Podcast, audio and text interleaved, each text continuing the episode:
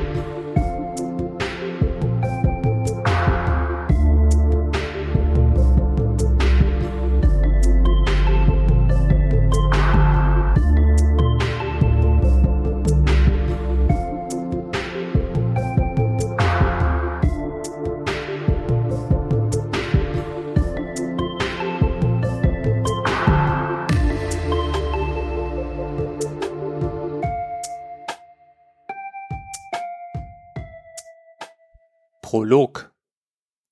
Es war im Jahr 2006, als ich gerade meine neue Position als Junior-Projektleiter bei der Arktis NCC AG in Köln angefangen hatte. An einem schönen warmen Frühlingstag wollten ich und meine Kollegen aus dem Projektmanagement und unseren Leiter aus dem Projektmanagement noch etwas zum Mittagessen. Auf dem Weg zu einem aus meiner Sicht besten türkischen Restaurants im Raum Köln erfolgte der folgende Dialog zwischen unserem Kollegen aus dem Projektmanagement und unserem Leiter, der natürlich wissen wollte, wie es mit einem aktuellen Projekt bei ihm aussieht. Du sag mal, wie läuft eigentlich gerade so mit deinem Projekt? Ähm, ganz gut. Äh, naja, bis auf die Tatsache, dass wir im Moment die Standardisierung der Clients nicht hinkriegen. Okay, und woran liegt's? Ich benötige jede Menge Informationen aus unterschiedlichen Quellen. Wir bekommen es zum jetzigen Zeitpunkt einfach nicht hin, welche Software für die Standard-Clients freigegeben werden soll und welche Software nachher in der Individualbetankung vorgesehen sein soll. Ich kriege keine Antwort, weder vom IT-Leiter noch von den weiteren Verantwortlichen in dem Projekt. Das wird mit dem Rollout-Start eine echt heiße Nummer. Eine kurze Info für meine Zuhörer, die nichts mit dem Ausdruck Client Rollout anfangen können. Bei einem kleinen Trollout erneuert ein Unternehmen seine PC-Arbeitsplätze. Hierbei werden aber nicht nur die PCs erneuert, sondern auch die benötigte Software muss auf den PCs bereitgestellt werden. Meistens findet im ersten Gang eine sogenannte Standardisierung statt, in dem festgelegt wird, welche Software standardisiert auf den Clients installiert werden soll. In einem zweiten Step wird eine sogenannte Individualisierung der einzelnen Softwarekomponenten vorgenommen. Das hört sich vielleicht jetzt im ersten Step etwas kompliziert an, ist aber relativ einfach erklärt. Bedeutet, wenn zum Beispiel ein Projektleiter Project benötigt, wird hierzu quasi auf der Person ein Haken gesetzt, dass dieser nur Microsoft Project benötigt, weil zum Beispiel ein anderer Mitarbeiter innerhalb der Organisation Microsoft Project nicht benötigt. Auf diese Frage hinweg fragte dann der Leiter des Projektmanagement, sag mal, arbeitest du eigentlich mit einer offenen Punkteliste? Kurz überlegen, ähm, nee, warum? Boah, hör mal, die offene Punkteliste ist das Wichtigste in einem Projekt. Ohne offene Punkteliste kannst du keine Projekte managen. Vielleicht kommt dem einen oder anderen Zuhörer meines Podcasts gerade diese Situation bekannt vor. Man ist als Projektleiter in einer Situation, in der man meint, die ganze Welt hat sich gegen einen verschworen. Murphy schlägt wieder zu. Man kann mailen, man kann chatten, man kann telefonieren, man kann sonst die Informationen versuchen abzurufen und was ist? Nichts passiert. In diesem Podcast möchte ich mich natürlich etwas extremer mit der offenen Punkteliste beschäftigen und die Frage einfach mal lüften meinen Zuhörern. Ist diese offene Punkteliste wirklich so wichtig und essentiell, dass man sie schon fast, sage ich mal, als Projektplan bezeichnen kann? Oder aber ist das einfach nur ein Mythos, den man immer nur hört, dass eine offene Punkteliste vorhanden sein muss? Ja, die Antwort wird euch sicherlich nicht überraschen. Natürlich brauchen wir eine offene Punkteliste, beziehungsweise, wie sie in Prince 2 auch ganz gerne genannt wird, ein Register offener Punkte. Und ähm, ich habe es gerade schon verraten, also man findet auch im Prince 2 Prozess hierzu ein Dokument, was man pflegen kann. Ich komme gleich noch mal zu den Inhalten, die das Dokument erhalten sollte. Aber schauen wir doch einfach mal so ein bisschen auch rüber, was unser Gesetzgeber dazu sagt. Und wenn ich mal so ein bisschen das BGB wälze, was für mich als Projektleiter als Bibel gilt, dann finde ich eigentlich unter Paragraph 642 Mitwirkung des Bestellers. Und ich möchte euch mal ganz kurz vorlesen, was der Paragraph 642 besagt. Also er sagt, erstens, ist bei der Herstellung des Werkes eine Handlung des Bestellers erforderlich, so kann der Unternehmer, wenn der Besteller durch das Unterlassen der Handlung in Verzug der Annahme kommt, eine angemessene Entschädigung verlangen. Zweitens, die Höhe der Entschädigung bestimmt sich einerseits nach der Dauer des Verzugs und der Höhe der vereinbarten Vergütung, andererseits nach demjenigen, was der Unternehmer infolge des Verzugs an Aufwendungen erspart oder durch anderweitige Verwendungen seiner Arbeitskraft erwerben kann. So, Freunde. Und das ist für mich der ganz klare gesetzliche Hintergrund dafür, dass ich als Unternehmer, der eine Dienstleistung erbringt, oder in dem Fall, Entschuldigung, muss ich mich korrigieren, einen Werkvertrag zu erbringen habe bei meinem Besteller, er selber auch verpflichtet ist, in dem Falle Informationen, die ich benötige, um meine, ähm, um mein Angebot zu erfüllen, ja, oder meinen Auftrag zu erfüllen, geliefert werden muss stellt sich natürlich jetzt die Frage für mich als Unternehmen, wie kann ich das dokumentieren, dass ich verschiedene Informationen zu einem bestimmten Zeitpunkt von meinem Besteller aufgefordert habe zu liefern. Und genau hier kommt die offene Punkteliste ins Spiel oder das Register der offenen Punkte oder auch Issues Log, wie man es gerne nennen möchte, ist auch mal egal, dass ich hier die Beweislage habe, wie man auf Neudeutsch sagen würde, pass mal auf, Digger, komm mit den Infos um die Ecke, weil sonst kann ich meine Dienstleistung bei dir nicht erbringen. Das ganze Projekt wird sich wahrscheinlich um x Tage verzögern mit y Kosten. Und wenn du jetzt langsam nicht lieferst, wird es wahrscheinlich überhaupt nicht mehr klappen, dass wir rechtzeitig fertig werden. So. Da wir jetzt im vorherigen Step geklärt haben, dass es eigentlich eine rechtliche äh, Rechtfertigung laut Paragraph 642 Mitwirkung des Bestellers gibt, stellt sich natürlich jetzt als nächstes einmal die Frage, ja, wie sieht denn überhaupt so ein Issues Log oder offene Punkteliste nach äh, meinen Best Practices aus? Und ähm, ja, schauen wir einfach mal an, was so eine Liste beinhalten sollte. Da haben wir erstens eine laufende Nummer. Also jedes Item innerhalb der Liste sollte eine laufende Nummer erhalten. Dann haben wir einmal den Typ des offenen Punktes. Hier empfehle ich immer so als Best Practice drei Stück. Einmal den Änderungsantrag, einmal Spezifikationsabweichung, Problem oder handelt sich um Anliegen. Entschuldigung, das waren vier. Dann haben wir einmal das Datum. Wann wurde dieser offene Punkt äh, innerhalb des Logs ähm, aufgenommen? Dann der Autor des ähm, offenen Punktes. Hier wird ganz normal der Name eingetragen. Dann haben wir eine kurze Beschreibung, die sollte eigentlich, ähm, die heißt zwar kurze Beschreibung, sollte aber dennoch relativ ausführlich sein, damit man auch weiß, ähm, worum es sich handelt. Und dann haben wir einmal die Priorität. Um welche Priorität handelt es sich? Und einmal die Dringlichkeit. Ja, dann haben wir einmal den Status. Ähm, welchen Status hat der ganze offene Punkt? Und abschließend empfehle ich immer nochmal innerhalb des, ähm, des Issues Log aufzunehmen, von wegen das Abschlussdatum, das heißt, wann wurde das Ganze geschlossen. Stellt sich natürlich als nächstes die Frage für uns, in welcher Technologie kann man eigentlich so ein Issues Log abbilden, um eigentlich optimal damit zu arbeiten. Es fällt dem einen oder anderen wahrscheinlich sofort Excel ein und Excel ist wirklich dafür geeignet, die offene Punkteliste innerhalb meiner Projektorganisation zur Verfügung zu stellen. Äh, man muss allerdings bedenken, wenn ich alleine als Projektleiter die offene Punkteliste manage, also selber die offenen Punkte aufnehme, die offenen Punkte verwalte und auch bearbeite, ähm, dann ist da eigentlich überhaupt nichts gegen einzuwenden. Wenn ich in einem Team arbeite, habe ich auch in Excel die Möglichkeit, das Excel-Sheet sozusagen auf dem File-Server bereitzustellen oder aber auch, wenn ich schon innerhalb meiner Organisation die SharePoint-Technologie nutze, hier das äh, File in SharePoint in, ja, in einer Projekt-Website oder Team-Website zu veröffentlichen oder aber selbst über OneDrive versuchen, ähm, das Excel-Sheet freizugeben und damit mein Team auch die Möglichkeit gebe, an diesen offenen Punkten zu arbeiten. Also ihr seht, ich habe jede Menge Möglichkeiten auch in Excel das Ganze zur Verfügung zu stellen. Die Herausforderung, wenn ich das mit Excel mache, stellt sich allerdings dann, wenn ich anfange, mehrere Projekte in meiner offenen Punkteliste zu pflegen.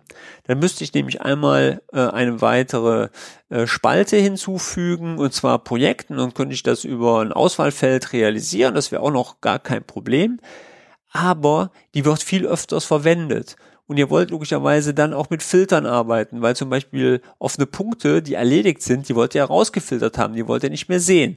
Und wenn ihr es schön haben wollt, dann wollt ihr die eventuell noch formatieren. Das heißt, ihr wollt den offenen Punkt in der Spalte, äh, in der Zeile, Entschuldigung, in der Spalte des offenen Punktes eventuell durchstreichen oder verblassen lassen oder was auch immer. Und wenn ihr solche Anforderungen habt, könnt ihr in Excel logischerweise in dem Falle nur, was heißt nur, mit VBA arbeiten. Und wenn ihr mit VBA arbeitet und ihr arbeitet in den Client, ist alles wunderbar. Das heißt, wenn ihr jetzt diese Liste auf einem SharePoint bereitgestellt habt und habt den VBA-Code da drin, dann funktioniert das nicht mehr. Das heißt, ihr seid dann quasi auch mit dieser Excel-Liste am Ende. Habt ihr diese Excel-Liste freigegeben auf eurem OneDrive, dann habt ihr wiederum die Herausforderung, wenn das jemand öffnet, dass er auch logischerweise VBA nutzen darf. Nicht in jeder Organisation ist es erlaubt, VBA zu nutzen, aus Sicherheitsgründen, weil da ja auch in der Vergangenheit relativ viel Schundluder mit betrieben worden ist. Schauen wir als nächstes einmal nach SharePoint. SharePoint ist logischerweise eines mit der Plattform, die, glaube ich, ja, ich sag mal, am bekanntesten sind, um solche Szenarien abzubilden. Und auch hier kann ich logischerweise meine offene Punkteliste innerhalb einer Liste in SharePoint realisieren. Hat auch den Vorteil, wenn ihr einmal ein Template generiert habt, also quasi eine offene Punkteliste, dass ihr diese abspeichern könnt und dann immer wieder für neue Projekte heranziehen könnt, was logischerweise hier für euch nachher eine Arbeitsminimierung bedeutet.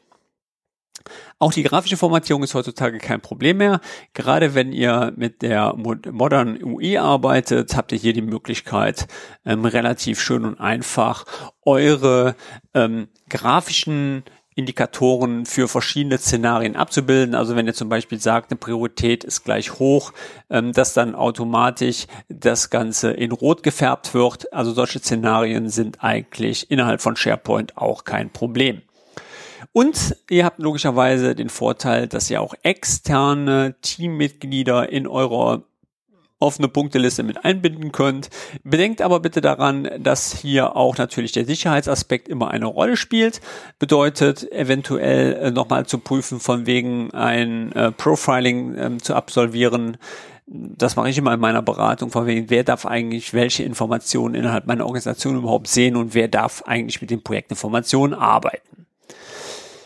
SharePoint an sich ähm, gibt es logischerweise on-premise und auch in der Office 365 Variante. Und wenn einige Zuhörer hier von meinem Podcast dabei sind, die klar von kleinen und mittelständigen ähm, Unternehmen her ähm, ein Interesse haben, sowas abzubilden, empfehle ich hier logischerweise immer in Office 365 das Ganze abzubilden, weil es hier ähm, kostentechnisch logischerweise auch sehr günstige Varianten gibt und eventuell gibt es ja hier auch schon Lizenzen, die für eine Abbildung dieser offenen Punkteliste innerhalb der Organisation äh, genutzt werden kann.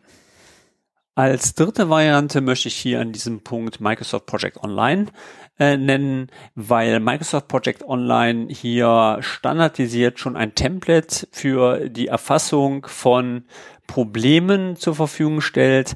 Also Microsoft Project Server nennt das, oder Entschuldigung, Project Online nennt das Ganze jetzt nicht ähm, offene Punkteliste, sondern Probleme. Aber nichtsdestotrotz wird zu jedem Projekt, was ihr innerhalb vom Project Online veröffentlicht, so mal ihr die Einstellung dazu getroffen habt, eine sogenannte Projekt-Website äh, bereitgestellt und innerhalb dieser Projekt-Website gibt schon ein fertiges Template zum Thema Probleme. Und die Punkte, die ich gerade genannt habe im Vorfeld, ähm, die man bei Prince 2 findet, sind eigentlich auch hier hinterlegt und müssten quasi nur noch gecustomized werden. Bedeutet, wenn ihr zum Beispiel Priorisierungen habt, steht im Kategorie 1, 2 und 3 drin. Natürlich müsste dann hier erfasst werden, was ihr ganz gerne damit ähm, ausdrücken wollt oder welche Prioritäten ihr hier innerhalb eurer Organisation nutzen wollt und könnt das Ganze dann ähm, als fertiges Template schon nutzen.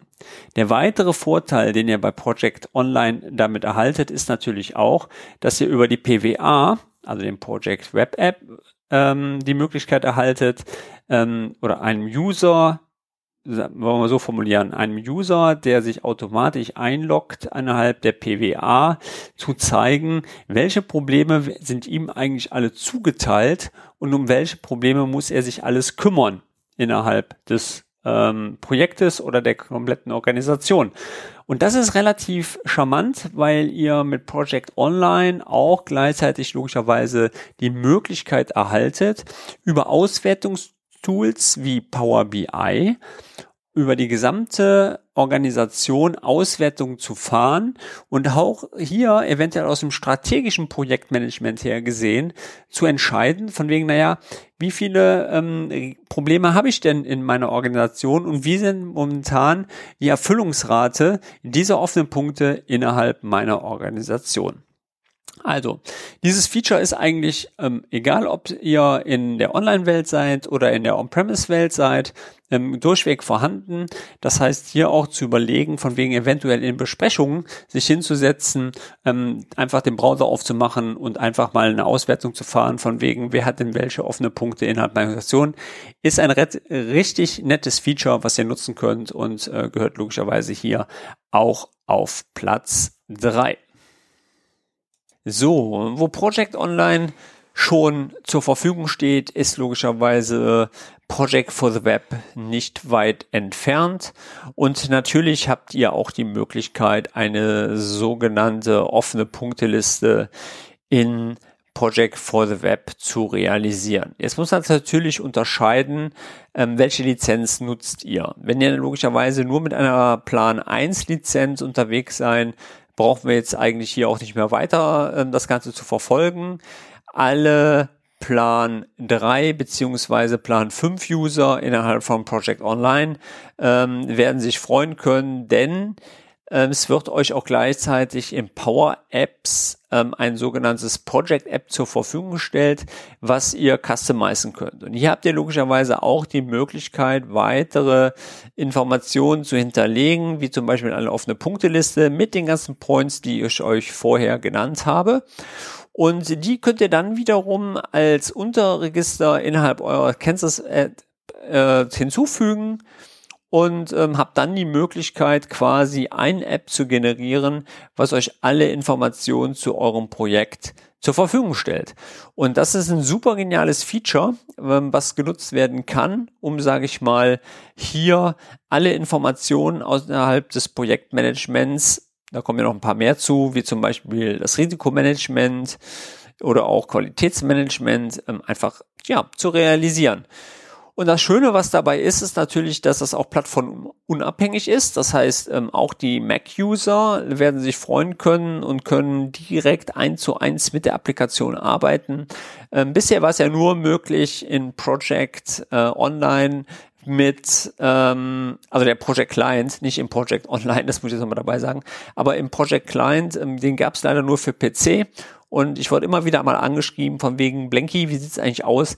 Kann man nicht auch Project, ähm, den Client auf sein MacBook installieren und ich bin selber Mac-User und ähm, nein, das geht natürlich nicht. Man konnte zwar Project Online eigentlich, ja, ich sag mal, eigene Ansichten generieren in Project Online, die es so ein bisschen ermöglichen, auch den Mac-Usern einfache Projekte zu managen.